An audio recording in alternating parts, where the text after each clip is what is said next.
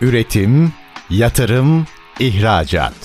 Üreten Türkiye'nin radyosu Endüstri Radyo sizin bulunduğunuz her yerde. Endüstri Radyo'yu arabada, bilgisayarda ve cep telefonunuzdan her yerde dinleyebilirsiniz. Endüstri Radyo.com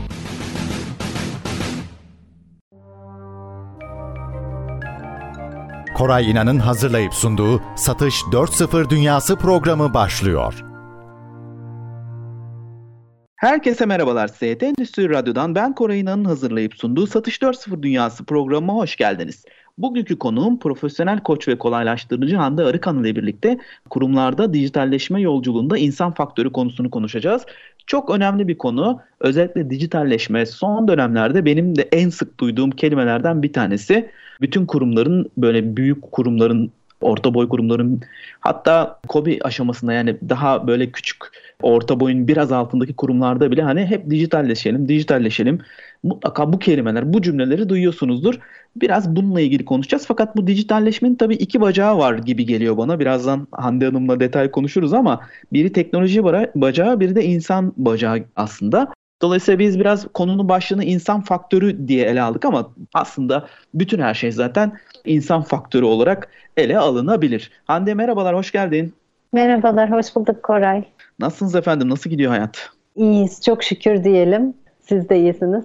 İyidir vallahi çok sağ olun. Dediğim gibi aslında bu kelimeyi çok sık duyuyorum özellikle son zamanlarda böyle son 4-5 senedir belki de 10 senedir aslında hep hayatımızda hani sadece büyük kurumlar da değil bunu yani en hani Kobi'nin K'sı hani küçük diyeceğimiz belki 3 kişilik 5 kişilik kurumlardan tut da hani böyle 10 bin 20 bin 40 bin 50 bin çalışan olan kurumlar da hep aynı kelimenin peşinde.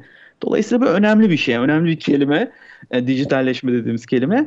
Biraz bununla ilgili aslında senin deneyimlerinden ve gözlemlerinden de bugün konuşuyor olacağız. Ama öncelikle kendini tanıtır mısın dinleyiciler için? Şu ana kadar neler yaptın, neler yapıyorsun? Biraz seni tanıyalım isteriz. Tabii ki. Ben memnuniyetle. İsmim Hande Arıkan. İzmirliyim. Bornova Anadolu Lisesi'ni bitirdim. Sonrasında İTÜ işletme mühendisliğinde okudum. Aslında ben biraz feminist olduğum için e, mühendis oldum. Kadınlar da yapabiliriz, biz de mühendis olabiliriz falan gibi bir hikayem vardı. E, yoksa küçüklüğümden beri hep sosyal bilimlere, insana çok meraklıyım. Güzel sanatlara. Ama iyi olmuş bir yandan da farklı bir yönümde gelişmiş oldu. Ben 19 yıl kadar teknoloji alanında çalıştım aslında. Firmaların teknolojik gelişimlerine katkıda bulundum. Sonrasında da kariyer değiştirip esas kendi daha çok ruhumun ilgilendiği kısma geçmeye çalıştım. Yaklaşık 5 yıldır, şimdi 5,5 yıl oldu herhalde. Kişisel ve kurumsal gelişim alanında çalışıyorum. İnsan gelişimiyle ilgili aslında birçok alanda varım.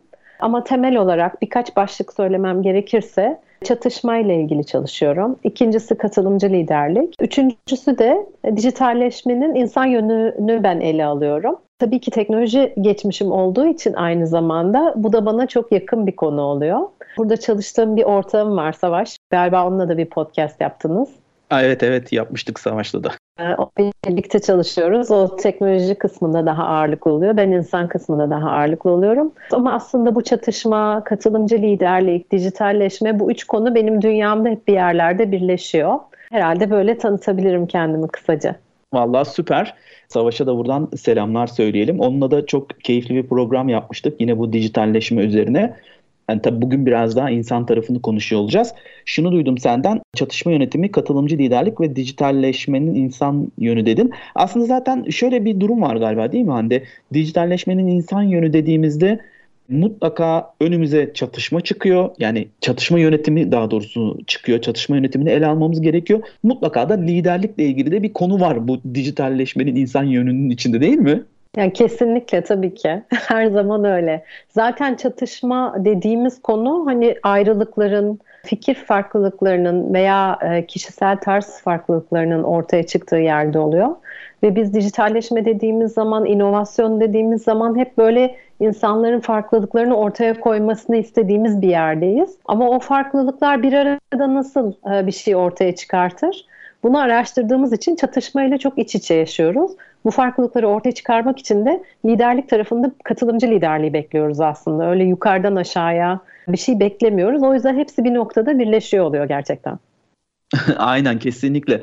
Katılımcı liderlik de çok değerli dediğin gibi. Ya ben çünkü şöyle case'ler, şöyle vakalar gördüm, duydum. Hatta kendim de içinde olduğum bazı şeyler vardı. Yukarıdan mesela yönetim diyor ki şöyle bir şey alalım, şöyle yapalım, dijitalleşelim. Ondan sonra aşağının bir ihtiyacı var mı ya da bir verimlilik sağlar mı veyahut da bir değer sağlar mı ya hiç incelemeden o alınıyor program. Kimse kullanmıyor. Ondan sonra orada kalıyor mesela. Böyle vakalar da var. O yüzden bence bu konu çok çok önemli diye düşünüyorum. Hande şöyle yapalım istersen. Benim program dinleyicileri biliyorlar. İlk bölümde biraz kavramlar üzerinden konuşuyorum. Daha doğrusu konuşacağımız kavramı tanımlamaya çalışıyorum ki çünkü bir kelimenin içine o kadar herkes o kadar farklı dolduruyor ki biz neyi konuşacağız diye aslında bunu tanımlamaya çalışıyorum. Dolayısıyla sana ilk soracağım soru şu. Dijitalleşme nedir? Dijitalleşme deyince ne anlamalıyız ya da sen ne anlıyorsun? Çok güzel. Ben de buna bir tanım hazırladım kendimce. Ben aslında şöyle demeye çalışıyorum. Dijitalleşme insanlara sunduğumuz değeri dijital teknolojileri kullanarak mümkünse kat kat arttırmak. Yani bunun içinde ne var? Bir e, insan var. Yani insana sunduğumuz değer ve bu insan bir çalışan da olabilir, müşterimiz de olabilir, halk da olabilir. Yani devlet de dijitalleşiyor bugün. Belediyeler de dijitalleşiyor. Dolayısıyla bir yerin yaşayanı da olabilir. Dijital teknolojiyi kullanmak var ve burada işte çok yaygın olan şimdi artık internet teknolojileri, yapay zeka gibi teknolojiler söz konusu. Bunları kullanmak ve faydayı artırmak. Ama bunu mümkünse kat kat artırmak. Yani sen e, girişte bir şey söyledin, dikkatimi çekti. Hani büyük kurum hatta KOBİ bile dijitalleşiyor. Aslında bugün insan bile dijitalleşiyor. Bence her influencer işini dijitalleştirmiş bir kişidir. Çünkü ne oluyor? Ulaşabileceği insanın binlerce hatta belki milyonlarca kat daha fazlasına ulaşma şansına sahip oluyor. Dijital ve sosyal medya teknolojilerini kullanarak. Dolayısıyla benim tanımım insanlara sunduğumuz değeri mümkünse kat kat artırmak ve bunu da dijital teknolojileri kullanarak yapmak gibi diyebiliriz. Bilmiyorum nasıl duyuldu. Süper. Bence güzel duyurdu. Bir, bir değer var aslında. Yani duyduğum kelimelerin içinde. E, bu değerin çarpan etkisi var. Yani kat kat arttırmak var. Bunu da dijital teknolojilerle yapmak var. Şu da olabilir mi? Ek olarak aklıma şu geldi sen söyleyince özellikle o sosyal medya influencer olayını söyleyince. Mesela özellikle bu pandemiyle birlikte hatta daha da öncesinde de vardı pandemiyle birlikte daha da arttı. Ben diyelim işte dünyanın çok ücra bir yerindeyim ama internetim ve şeyim var. Bir ulaşım aracım var ve gidip dünyanın en iyi okullarından mesela eğitim alabiliyorum. Bu da aslında bir daha önce hiç olmayan bir şeydi. O hiç olmayan bir şeyi bu teknolojiyle, o hiç olmayan bir değeri daha sonra o teknolojiyle aldım. Yani belki teknoloji daha önce hiç ulaşamayacağım bir şeyi de benim önüme çıkardı. Yani bu da olabilir belki değil mi? Evet kesinlikle. Yani bu derinlemesine bir şey. Yepyeni bir şeye artık ben ulaşıyorum. Genişlemesi ne olabilir? Yani dediğim gibi bir influencer zaten birilerine ulaşan bir şey daha çok daha fazla kitlelere ulaşabilir ya da verim artabilir. Yani bu da nasıl oldu? İşte gördük hep marketler ondan sonra sanallaştı. Yeni kanallar açtılar ya da bir verim artışı kurum içinde olabilir. Belirli departmanların süreçleri robotik otomasyona girebilir falan. Bu da verim artışı ama hepsi sonunda insana hizmet ediyor. Kimi çalışana hizmet ediyor, kimi senin örneğindeki gibi öğrenciye hizmet ediyor. Mutlaka insana bir fayda olması gerekiyor. Süper. O zaman bir soru daha sorayım. Bu kavramın üzerine aslında şey sorusu çok önemli. Yani neden sorusu why diye hani sorduğumuz soru. Kurumlar neden dijitalleşmeli peki? Hani bunun da birçok nedeni vardır da hani senin paradigmandan böyle en önemli şey nedir? Neden dijitalleşmeli? Yani ben aslında dijitalleşmeli diye düşünmüyorum. Çünkü zaten dijitalleşiyor ister istemez. Şöyle bakıyorum konuya. Akan bir nehir var, bir akıntı var ve biz istesek de istemesek de onun içinde yol alıyoruz. Hem insan olarak hem kurum olarak. Benim mesela annem bile şu an uçak biletlerini internetten alıyor. 70 küsur yaşında bir insan. Birçok kişi işte pandemide internet kullanmaya başladı. E bir kuruma da baktığımız zaman bir kurum aslında hiçbir şey yapmasa bile, hiçbir şey yapmamaya karar vermiş bir kurum düşünelim. Akıntının içinde mutlaka bir yerlere gidecek. Yani bir şey olacak, bir gelecek ona bir yöneticisi diyecek ki şöyle bir yeni sistem çıkmış. Ya da dışarıdan bir danışmanlık firması bir şey önerecek. Veya sistemleri artık nasıl bizim telefonlarımız şu anda sürekli güncelleme geliyor e, işletim sistemine. Onun sistemleri de bazı şeyleri kaldırmıyor olacak ve güncelleme gelecek. Yani bir şeyler illaki zaten kaçamayacak. Dijitalleşmek zorunda kalacak. Ama buradaki o zaman peki biz neye çabalıyoruz sorusu geliyor. Yani biz bir şeye mi çabalamalıyız? Zaten nasıl olsa dijitalleşeceğiz kurum olarak da, kişi olarak da gibi düşünebiliriz. Burada şöyle bir ayrım var. Bir akıntı var ve biz onun içinde akıyoruz ama onun içinde bilinçle akmazsak savrulabiliriz. Nereye aktığımızı bilmeyiz, amacımızı kaybedebiliriz. Yani düşünün ki bir nehir, nehire kapıldığınızı düşünün. Taşlara çarparsınız, hayatınızı bile kaybedebilirsiniz.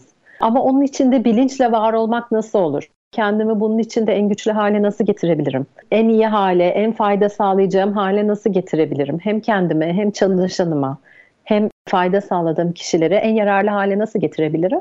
İşte buna biraz bence kafa yormak gerekiyor. Dolayısıyla ister istemez dijitalleşeceğiz. Ama neden buna biz kafa yormalıyız? Üstüne bilinç getirmek için. Yani biz bunu kendimizce yapmak için diyeyim aslında. Kendimizce fayda sağlayacak şekilde yapabilmek için biraz bilinçle yapmamız gerekiyor. Öyle diyebilirim belki. Aslında şu şu güzeldi. Zaten biz istesek de istemesek de böyle bir yolculuk var. Dünyada nehir metaforunu kullandın. Zaten bunun içindeyiz. Dolayısıyla burada bilinç kazanmak çok çok önemli dedin. Peki evet. şöyle bir şey sorayım sana artık yavaş yavaş hani birinci bölümün sonlarına doğru geliyoruz. Bir iki üç dakikamız kaldı ama bir girizgah yapmak anlamında açılış yapmak anlamında bu soruyu soracağım. İkinci bölümde detaylı konuşuruz zaten. Peki kurumlar nasıl dijitalleşiyor ya da böyle bir süreci var mı bunun? Nelere dikkat etmeli? Sana hani en azından bu herkese uyumlanacak bir süreç var mı? Senin gözlemin nedir yani onu sormak isterim. Hı hı. Evet. Yani şöyle şimdi yaşamaya devam edecekse ister istemez dijitalleşecek demiştik zaten. Çünkü akışın içinde gidiyor. Bana göre bir e, öncelikle bir sakinlik ve bir duru bakışı olması ve bir niyet olması gerekir. Yani ben bu ben neredeyim bir kere? Hani kurum olarak ben neredeyim? Benim etrafımda neler oluyor? Kendi içimde neler oluyor? Dünyada neler oluyor? Buradaki farkındalık çok önemli. Böyle tavuk gibi hani o gelmiş onu da yapayım bunu da yapayım şurada para var aman bunu yapmak zorundayız gibi e, değil de hakikaten böyle bir geri çekilip belki birkaç adım biz ne yaşıyoruz? Yani burada ne oluyor? Ve biz buna nasıl adapte olmak istiyoruz'a güzel bir bakış yapmak gerekiyor bana göre. Ve bununla başlanabilir. Ve hani buna devam ederken de hep böyle şimdi artık dijitalleşmeyle birlikte daha çok duyduğumuz kavramlar var işte çeviklik gibi mesela. Yani bu, bu bakışı da bir kere başta yapıp 5 yıl sonra tekrar bakmak değil. Yani eskiden bir ünlüydü böyle 5 yıllık stratejik plan, 3 yıllık stratejik plan. Hayır bunlar değil. Gerçekten akan bir şeyin içindeyiz. Daha kısa kısa. Yani kısa kısa. Şimdi neredeyiz? Peki şimdi neredeyiz? Şu anda nasılız? İçimizde nasılız? Etrafımızda neler oluyor? Kimler neler yapıyor? Ben müşterim ne yapıyor? Neyi talep ediyor? Bunlara yönelik sürekli bir farkındalık içinde olarak küçük küçük adımlar atmak bence kurumlar açısından dijitalleşmenin en güzel yolu. Çünkü biz o adımı nereye atacağımızı bilmiyoruz. Yani şöyle ilk adımlarımızı biliyoruz ama yüzüncü adımımızı nereye atacağımızı şu anda bilemeyiz. Öyle bir dünyada yaşamıyoruz. O yüzden böyle küçük küçük adımlar atıp farkındalıkla bakarak şu anda ne oluyor ya tekrar tekrar bakarak dijitalleşebilir kurumlar diye düşünüyorum. Böyle bir giriş yapabilirim herhalde. Süper bence harikaydı. Sakinlik çok önemli dedin, farkındalık çok önemli dedin. Aslında küçük küçük adımlarla yani her adımdan sonra ne oluyor, ne bitiyor tekrar bir geri bildirim alarak önümüze devam etmek en önemli konu dedin. Ben de buna katılıyorum. Daha önceden mesela ben bir 10 yıl önce falan bir girişimim vardı. O zaman bu ekol çok şey değildi. Yani yoktu böyle bir ekol daha doğrusu. Her şeyi tam yapalım ekolü. Ondan sonra biz her şeyi tam yaptık. Piyasaya çıktık. Baktık ki piyasanın beklentileriyle çok örtüşmüyor. Aslında şu anki girişimcilere mesela hep bu dediğin modeli öneriyorlar, söylüyorlar. Hani yap o haliyle bir bak bakalım piyasadan yani onu kullananlardan geri bildirimlerle en iyiye getir. Dolayısıyla bence bu aynısı aslında bu dijitalleşme yolculuğunda da kullanılabilir. Şimdi kısa bir ara vereceğiz değerli dinleyiciler. Kısa bir aradan sonra tekrar sizlerle birlikte olacağız. Bizimle kalmaya devam edin. Üretim, yatırım, ihracat. Üreten Türkiye'nin radyosu Endüstri Radyo sizin bulunduğunuz her yerde. Endüstri Radyo'yu arabada, bilgisayarda ve cep telefonunuzdan her yerde dinleyebilirsiniz. Endüstri Radyo.com Herkese merhabalar. ST Endüstri Radyo'dan ben Koray'ın hazırlayıp sunduğu Satış 4.0 Dünyası programının bugünkü konuğu profesyonel koç ve kolaylaştırıcı Hande Arıkan ile birlikte kurumlarda dijitalleşme yolculuğunda insan faktörü konusunu konuşuyoruz. İlk bölümde biraz kavramlar üzerinde konuştuk. Dijitalleşmenin ne olduğu, neden dijitalleşmeliyiz konusunu konuştuk. Bitirirken de nasıl dijitalleşiriz kısmına biraz atıf yaparak bitirdik. Şimdi bu bölümün ilk sorusu şu olacak. Bir yolculuktan bahsettik, dijitalleşme yolculuğu. Peki bu yolculukta insan faktörü neden önemli? İnsanı atlarsak ne olur? Burada tabii senin gözlemlerin ve deneyimlerin çok çok önemli. muhtemelen insanı atlayarak başlayan firmaları da görmüşsündür. Hani biraz da böyle sahadan gözlemlerini almak isterim aslında bu soruyla ilgili. Tamam olur tabii ki. Biraz böyle isim de vermemek istiyorum. O yüzden zorlanıyorum. Valla isim vermeden e, olay üzerinden hani minik minik gidersek en güzeli öyle olur. Okey süper tamam. Ee, deneyeceğim. Şöyle, insan faktörü lafını hiç sevmiyorum bir kere. Çünkü insan bir faktör değil aslında her şey insan için. Biz tabii çalışırken unutuyoruz onu. Bu dünya düzeni içinde sanki bir şeyler başka bir şey için yaşıyormuşuz da biz onun bir faktörüymüşüz gibi. Aslında her şey insanlar için e, ve bütün her şeyi insanlar için yapıyoruz ama biz onun içinde kaybolduğumuz oluyor. O yüzden hani öncelikle o faktör kelimesini ben kaldırmak isterim. Onu kaldırmadığımız zaman insana faktör dediğimiz zaman onu böyle bir robot gibi değerlendirmeye başlıyoruz. Otomatikman atlamaya başlıyoruz hani bu head count lafları işte ne bileyim kafa sayısı head count kafa sayısı sanki hani kafalar böyle bütün şeymiş gibi e, hepsi birbirinin aynıymış gibi falan. Zaten öyle bir yerde yenilikçilik de mümkün olmuyor. Dolayısıyla hani önce bir önce bir kere insanı öne koymadığımız zaman her şey bozuk gidiyor. Yani ben bunu e, biraz çok büyük ölçekli kurumlarda biliyorum. Oralarda bayağı bir bulundum.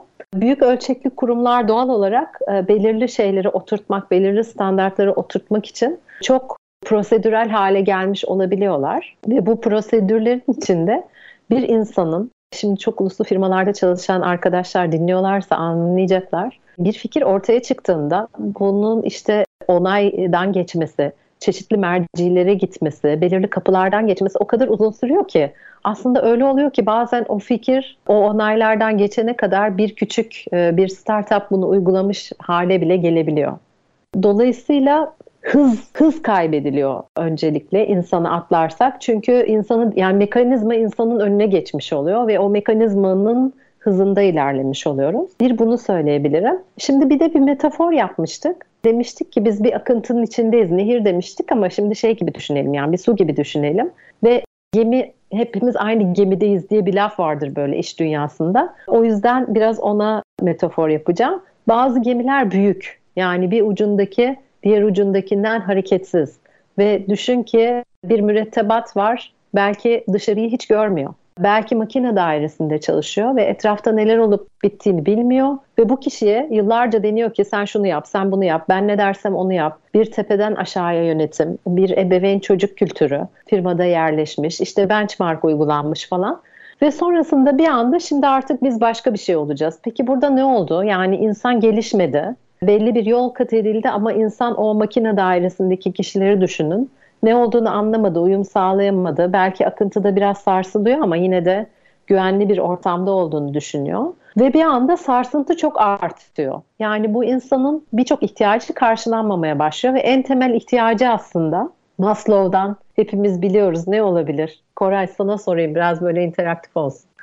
Bana sorma vallahi yoksa olay başka yerlere gidebilir. Çünkü Maslow e, yani şöyle Maslow deyince aslında güvenlik ihtiyacı var. Onun altında beslenme, gıda ihtiyacı var. İşte gıdanın üstünde güvenlik, güvenliğin üstünde sevilme, statü falan öyle gidiyor. En üstte de anlam ihtiyacı var. evet. Aynen öyle. Yani aslında en temel ihtiyaç hani güvenden başladığımız zaman güven bile kaybolmuş oluyor. Yani o güven mesela düşünün ki bir kişi 10 yıl, 15 yıl, 20 yıl aynı kurumda çalışmış ve kurum artık başka bir yere gidiyor. Bu kişi o kadar gelişmemiş kurumun yeni bakış açısına göre ve ben burada yer alabilecek miyim? Bu gemide hala kalabilecek miyim yoksa bu gemi beni dışarı atacak mı? Burada güven ihtiyacı karşılanmadı. İki, bu dijitalleşme beni işimden edecek mi? Benim işte iş yüküm artıp maaşım aynı mı kalacak? Özellikle Türkiye koşullarında. Devam ederek gidiyor. Kendini gerçekleştirme kısmı benim şahsi olarak çalıştığım alan, oraya giden yol. Ama oraya gidene kadar yani aç bir insana, bu kaygıları yaşayan bir insana sen işini seviyor musun? Bak niye güzel fikirler üretim, üretemiyorsun diyemiyoruz. O zaten evdeki hesabını yapıyor belki de. Belki çocuğunun okulunu ödeyip ödeyemeyeceğini düşünüyor. Şimdi bu ihtiyaçlar karşılanmadığı zaman e siz neden güzel fikirler geliştirmiyorsunuz? Niye şöyle olmuyorsunuz, böyle olmuyorsunuz? İnsana denmiyor ya da ben söyledim sen yap kültürü yenilikçi, yaratıcı fikirler doğurmuyor. O içten yanmalı şey oluşmuyor. Yani bugün Türkiye dünyada en çok çalışan ülkelerden biriymiş. Ama en çok çalışanı Meksika'ymış. Bakın çok ilginç. Ve en az çalışanı Almanya en az çalışanlardan biri. Ve neden hala o refaha biz ulaşamadık? Yani neden hala oradaki kadar çevik olamadık ya da Meksika olamadı? Çünkü işte bu kültür, ondan sonra e, biraz böyle daha hiyerarşik, bürokratik olan şeyler bu kültüre uymuyor. Bu kültürü ciddi şekilde değiştirmek gerekiyor. Bunu atlarsak emir komuta zincirinde devam ediyoruz ve çok da aslında gerçekten biraz insanların korktukları başına da gelebiliyor. O yüzden o akıntının içinde savrulmaya devam ediyoruz yani. Peki kim çıkarır akıntıdan bir gemiyi? Kaptan tek başına çıkarabilir mi? Vallahi herhalde kaptanın büyük bir önemi var diye düşünüyorum ama tabii ki diğer yöneticiler de önemli. Evet yani mürettebat eğer direnirse, her kafadan bir ses çıkarsa ve bir ortak bir yerde hizalanamazlarsa o akıntıda düzgün bir ilerleme mümkün olmayacaktır. Dolayısıyla herkesin bir ekip çalışması için olması gerekiyor ve o da insan faktörü atlanırsa, faktörü demiş oldum ben de ama insan atlanırsa diyeyim. E, insanın ihtiyaçları karşılanmazsa, orada olmaktan e, memnuniyet duyar ve o gemide gerçekten o gemiyi iyi bir yere götürmek ister hale gelmezse çok zor bir hal alıyor. Süper güzel de şunu duydum hız aslında şimdi insan faktörü kısmında bir hıza atıf yaptın. Özellikle sarsıntı metaforunu kullandım. Bence bunlar çok çok önemli. Kişinin motivasyonuyla ilgili ve var olma amacıyla ilgili atıflar yaptın. Dolayısıyla aslında insan faktörü her zaman için çok çok önemli dedik. Peki şimdi bu sen birçok firmayla çalışıyorsun, çalıştın şu ana kadar. Burada gözlemler var. Yani senin gözlemlerin, gördüklerin var. Sence yapılan hatalar, genel hatalar neler? Ben üç tane hata sayacağım Koray. Bir tanesi o hızdan devralayım. Bir kere hızla telaş karıştırılıyor ve dolayısıyla o da bir savrulmaya gidiyor. Onu söyleyebilirim. Yani hız demek ben her şeyi hiç düşünmeden, e, ne olduğunu anlamadan atlayıp yapmaya çalışacağım anlamına gelmiyor. Bunu böyle ben squash oynamıştım. Belki tenis oynayanlar ya da bir sporla ilgilenenler, toplu bir sporla ilgilenenler bilir. Hani bir o o topun karşıdan gelen top nereye düşecek, ne zaman düşecek hani ona göre biz otomatik olarak oynayanlar böyle bir raketini ayarlar ve vurur. Ama gözü kapalı bu oyunu oynadığını düşünün imkansız. Yani oradan oraya koşturur ya da o sakinlikte olamıyorsa, o koordinasyonu sağlayamıyorsa sadece sahada koşan ama topları düzgün vuramayan e, birini görebilirsiniz. Bunun gibi yani hızla telaş çok karıştırılıyor ve bir bilinç, bir kavrayış olmadığı zaman firmalar sürekli savrulabiliyor. Mesela amaç neydi? Bunu kaybeden firma çok. Birçok şirket amacı dijitalleşmek sanıyor. Halbuki dijitalleşme bizim için araç. Amaç biz dijital teknolojileri kullanarak sağlayacağımız faydayı artırmaya çalışıyoruz. Bu çok kaybedilen bir şey. Benim de teknoloji alanında çalıştığım yıllarda şöyle şeyler yaşıyorduk. Bir yazılım projesi yapılıyor, geliştiriliyor, çok sofistike. Her şey çok mükemmel yapılmış, o kadar detaylı özellikler tasarlanmış ki ama sonrasında kullanılmıyor. Sen de bahsetmiştin. Çünkü kullanıcı bunu talep etmemiş, onun ihtiyacını karşılamamış veya onun bambaşka bir ihtiyacını karşılamış veya proje çok uzun sürmüş o artık ihtiyaç değil gibi. Dolayısıyla hani birincisi bilinç ve kavrayış eksikliği ya ve o hızlı telaş karıştırmak diyebilirim. Buna bir diyorum. Şimdi ayırayım ikincisi tek ve büyük bir proje yapmaya çalışmak. Yine sen buna da değinmiştin aslında örneğinde. İşte bizim X jenerasyonları biz böyle her şeyi mükemmel tasarlayalım, yapalım, hazır edelim, bitsin falan gibi bir kafalarla yetişmiştik. Fakat artık biz onu yapmaya çalıştığımızda, biz onu bitirdiğimizde dünya değişmiş oluyor. Yani bugün biz Twitter, Instagram nesilleriyle artık haşır neşiriz. Kendimiz de öyleyiz. Dolayısıyla tek ve büyük bir proje yapmak değil, hep küçük küçük, küçük küçük adımlarla ilerlemek ve tekrar tekrar bakmak en güzeli. Dolayısıyla hani firmalar diyor biz dijitalleşme yolculuğuna çıkıyoruz şimdi diyorlar. Ve böyle çok büyük bir şeye başlıyorlar işte eğitimler bile öyle aldırılmaya başlanıyor. Böyle 3 yıllık eğitim planları yapılıyor falan. Aslında benim tavsiyem gönüllülerden, zaten içten yanmalı olan insanlardan küçük gruplar toplayıp o gruplarla bir şeylere başlayıp işte eğitim mi, fikir geliştirme mi her neyse onu yaygınlaştırmak olur. Veya farklı yöntemler de olabilir ama buradaki en büyük hata tek ve büyük bir proje yapmaya çalışmak. Aslında daha çok sonuç veren işte bu çeviklik kavramının da yükselme sebeplerinden biri bu. Küçük küçük ve sürekli meyveleri toplaya toplaya ilerlemek ve her ilerlemeden sonra tekrar bakıp şimdi neredeyiz, şimdi ne oluyor, şimdi nereye gitmek bizim için iyi olur. Ve böylesi aslında daha da zevkli. Yani çok da zevkli tıpkı o işte rafting örneği gibi nehirle birlikte akmak gibi o akışa kendini kaptırıp onun tadını çıkarmak gibi bir şey oluyor. Bir de üçüncüsü var. Bu da hiyerarşi tepeden inme yaklaşım. Yani ben dedim oldu yaklaşımı. Maalesef bizim biraz yetişme kültürümüzde de var. Hani ülkemizin kültürü de biraz müsait.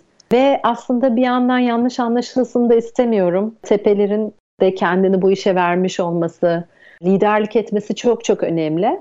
Ama tek başına tepeden inme bir yaklaşım işlemiyor. Yani o savrulan gemideki mürettebatı hatırlayın.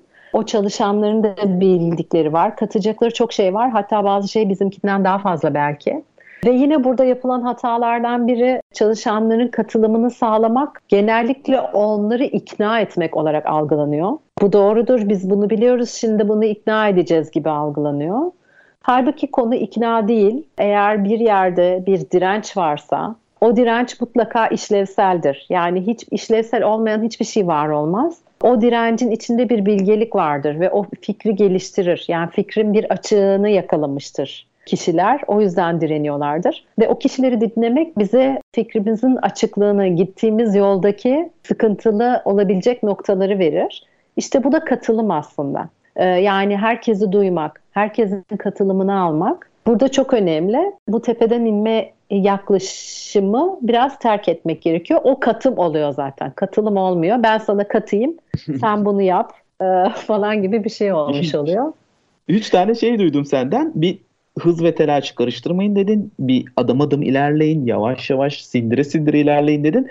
Bir de şu hiyerarşik yaklaşım bu e, model için çok uygun değil dedin. Burada katılım çok çok önemli dedin. Bu üçünü duydum. Kesinlikle bu üçüne de katılıyorum. Çok önemli konu başlıkları bence. Şimdi ikinci bölümün sonuna geldik. Üçüncü bölümde biraz şeyi konuşmak istiyorum Hande. Aslında bu sen söylemiştin ya hani başta da konuşurken liderlik yani katılımcı liderlik çok çok önemli demiştin dijital projelerde. Üçüncü bölümde biraz bu liderlere düşen görevleri ve katılımcı liderlikle ilgili kısmı konuşmak istiyorum. Ama bu konu üçüncü bölüme kalacak ne yazık ki. Değerli dinleyiciler, konuğum Hande Arıkan ile birlikte kurumlarda dijitalleşme yolculuğunda insan faktörünü konuşuyoruz. Kısa bir aradan sonra tekrar sizlerle birlikte olacağız. Bizimle kalmaya devam edin. Üretim, yatırım, ihracat. Üreten Türkiye'nin radyosu Endüstri Radyo sizin bulunduğunuz her yerde. Endüstri Radyo'yu arabada, bilgisayarda ve cep telefonunuzdan her yerde dinleyebilirsiniz. Endüstri Radyo.com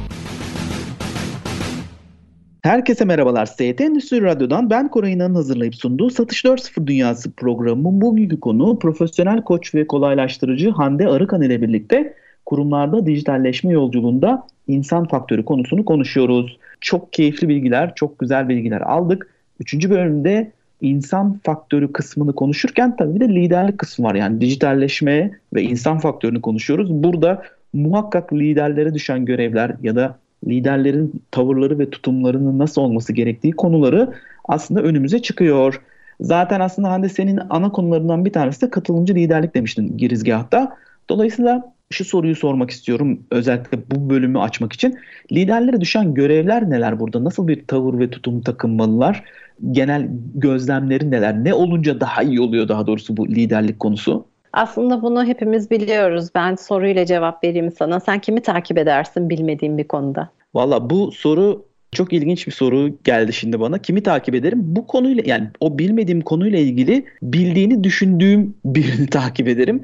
Vizyoner birini takip ederim. Bilgisi olan o bilgiyi de bana aktarabilecek birini takip ederim. Genel hatlarıyla bu. Evet işte böyle oluyor zaten. Yani burada yöneticiyle lideri biraz ayırmak istiyorum. Şimdi belli bir kavrayışı ve vizyonu olması gerekiyor. Yani burada belki şöyle bir fark var küçük senin söylediğinden. Şimdi teknoloji çok gelişiyor. Bir lider her şeyi bilemez teknik anlamda belki.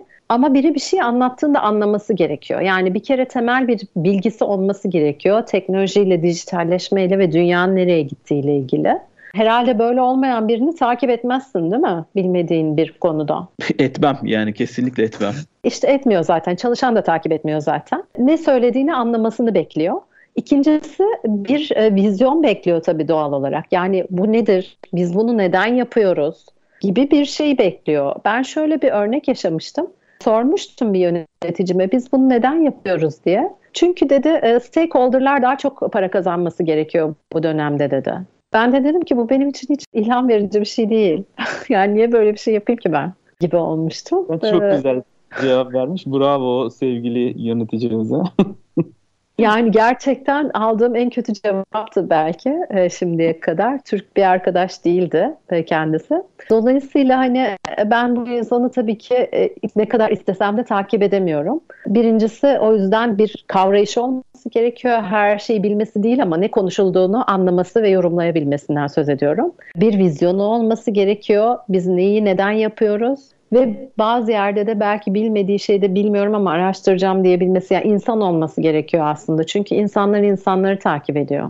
Birincisi onu söyleyebilirim. İki tane daha söyleyeceğim. Yine hep bugün üç, üç rakam koymuşum her şeye. Çok, sihir, çok ee, sihirli rakam oldu böyle üçlü üçlü gidiyoruz.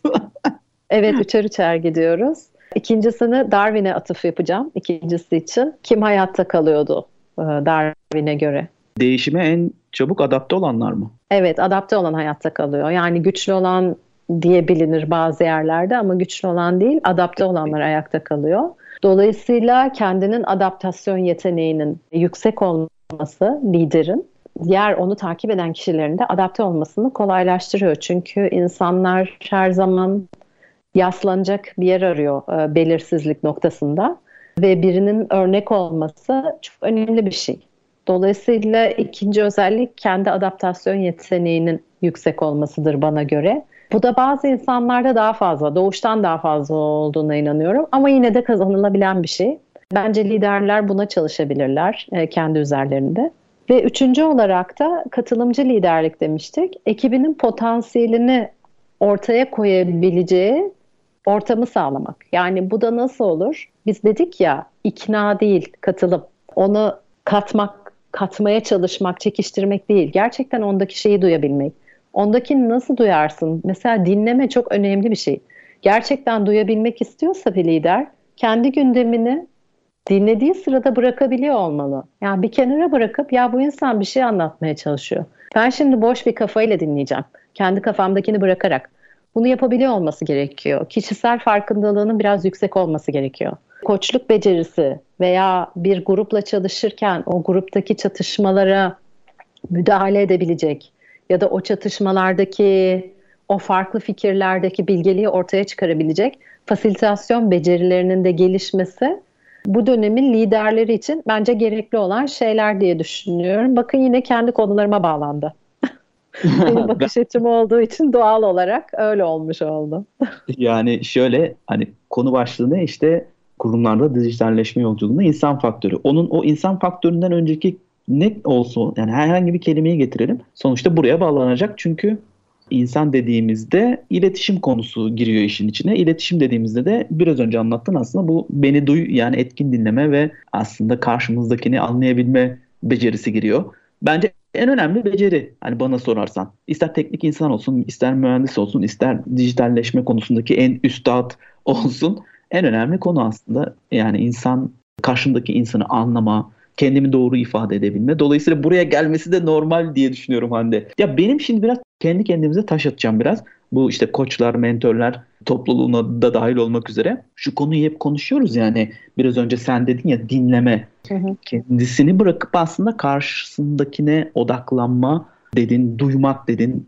birçok farklı kelime geçti.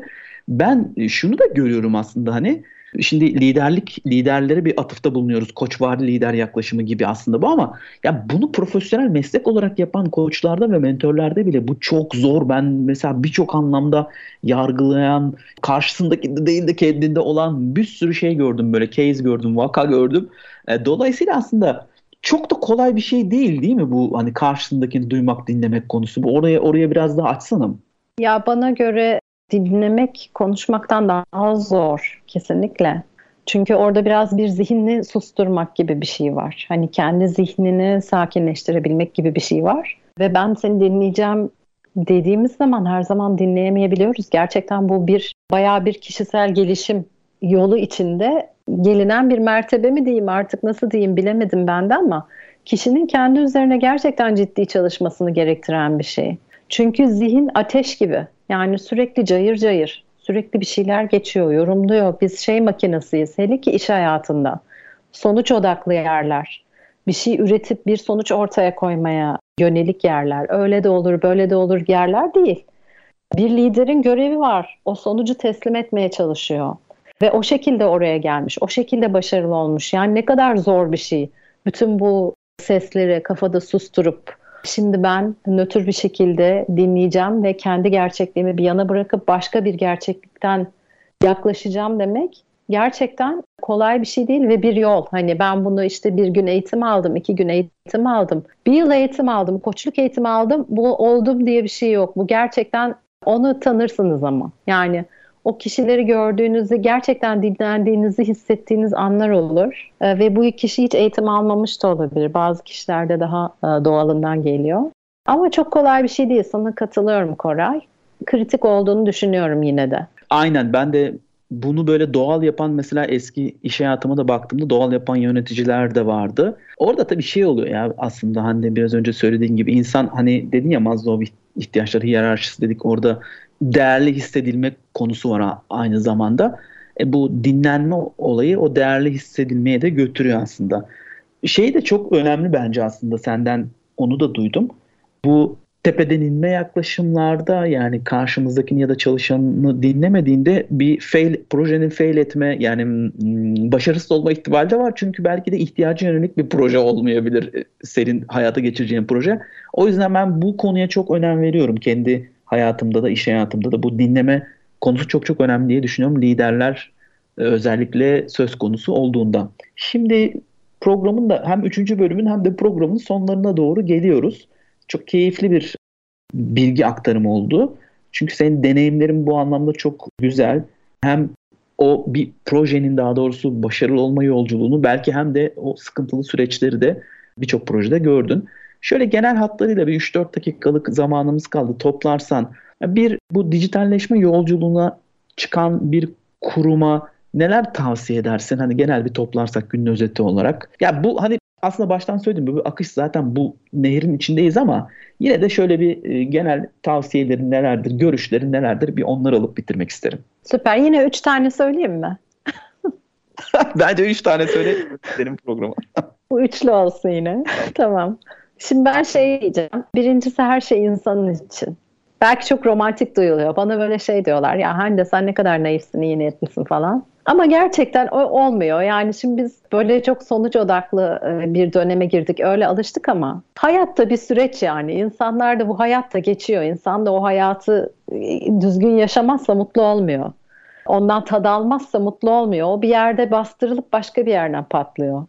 Dolayısıyla hani o her şeyin insan için olduğunu bence unutmamak gerekiyor. Birinci olarak bunu koyarım ben. Kendi duruşum gereği de bunu koymam gerekiyor sanırım. İkinci olarak şey diyebilirim. Bu dijitalleşme dendi mi hemen bir teknoloji odağı başlıyor. Ama teknoloji bir araç yani onu unutmayalım. Amaç ve değer odaklı olmak. Yani ben sağladığım değeri nasıl artırabilirim? Amacım ne ve o amacım doğrultusundaki faydayı nasıl artırabilirim? İnsana sağladığım faydayı ve değeri nasıl artırabilirim? Bu soru bence her adımda tekrar tekrar sorulmalı. Benim bu yaptığım insana sağladığım değeri artırıyor mu? Kat kat artırıyor mu? Sorusu. Dolayısıyla ikincisi bunu söyleyebilirim. Üçüncüsü de bir yani bir kavrayışı artırmak diyebilirim. Liderlerden başlayarak tüm çalışanların algısını ve kavrayışını artırmak. Burada kesinlikle teknolojik bilgi çok önemli ama tek başına yeterli değil. Yani tek başına bir teknolojik e, kavrayış artmalı. Ama aynı zamanda bilinç artmalı. Yani bunlar insana ne yapıyor? Dünyada neler oluyor? Biz bunun neresindeyiz? Ben neresindeyim ve ben neresinde olmak istiyorum? Gerçekten benim neresinde olmak istediğim de önemli. Yani bir kurumda bir çalışan belki bunun hiçbir yerinde olmak istemiyor. Belki gerçekten o insan gidecek bir işte var şu anda öyle yaşayanlar bir e, işte daha doğal yaşam köyüne yerleşecek orada yaşayacak. Yani bilmiyoruz ama neresinde olmak istiyor? Orada bilinçli olsun. Öyle isteyen bir insan da o kurumda olmasın. Onun kuruma da faydası yok, kendine de faydası yok. Dolayısıyla benim niyetlerim ne? Bunun için neler yapacağım? gibi düşünmek yani buralardaki kavrayışı da artırmak bence çok önemli. Burada da biraz bir eksiklikler yapılıyor. Sadece bir teknoloji bilgisi yüklenmeye çalışılıyor. Ama farkındalık konusu boşuna yükselmedi son 10 yılda. Bütün bu hızın, bu gelişmelerin içinde insanın farkındalıkla kalması çok çok önemli diye düşünüyorum. Firmaların da buna yatırım yapması kritik olarak görüyorum. Böyle özetleyebilirim. Güzeldi bence. Son söylediğinden alayım. Bence en önemli şey aslında farkındalık. Yani bu o kavrayışın arttırılması konusu bence çok önemli bir konu. Amaç ve araç karmaşasını çok netleştirmek önemli bir konu. Bazen çünkü gerçekten de hani bazen bazen böyle bir durum olabiliyor. Yani dijitalleşme bir araç, değer yaratmak için bir araç diye konuşuyoruz ve tanımladık ama bazen şey olabiliyor. Sadece dijitalleşmek için dijitalleşmek olabiliyor. Dikkat etmek lazım ve aslında her şey insan için dedin. Çok çok önemli. Üç tane bize tüyoyu verdin. Teşekkür ederiz efendim. İyi ki programımıza katıldınız. İyi ki bu güzel bilgileri bizlerle paylaştınız. Çok sağ olun. Çok teşekkürler. Ben de çok teşekkür ederim. Ben de sen de sesim olmuş oldun Koray. Bu dijital teknoloji sayesinde ben de sesimi ulaştırıyorum senin sayende birçok kişiye şu anda. Evet valla gerçekten biz de dijital alanda bütün imkanları kullanıyoruz. Tekrar çok teşekkürler. Evet değerli dinleyiciler Bugünkü konuğum profesyonel koç ve kolaylaştırıcı Hande Arıkan ile birlikte kurumlarda dijitalleşme yolculuğunda insan faktörü konusunu konuştuk. Aslında başlığı biraz daha evirirsek insan zaten her yerde var. Dolayısıyla insanın dijitalleşme yolculuğunu konuşuyor olduk aslında temelde. Haftaya tekrar süper bir konuk ve süper bir konuyla görüşmek üzere. Sağlıcakla kalınız.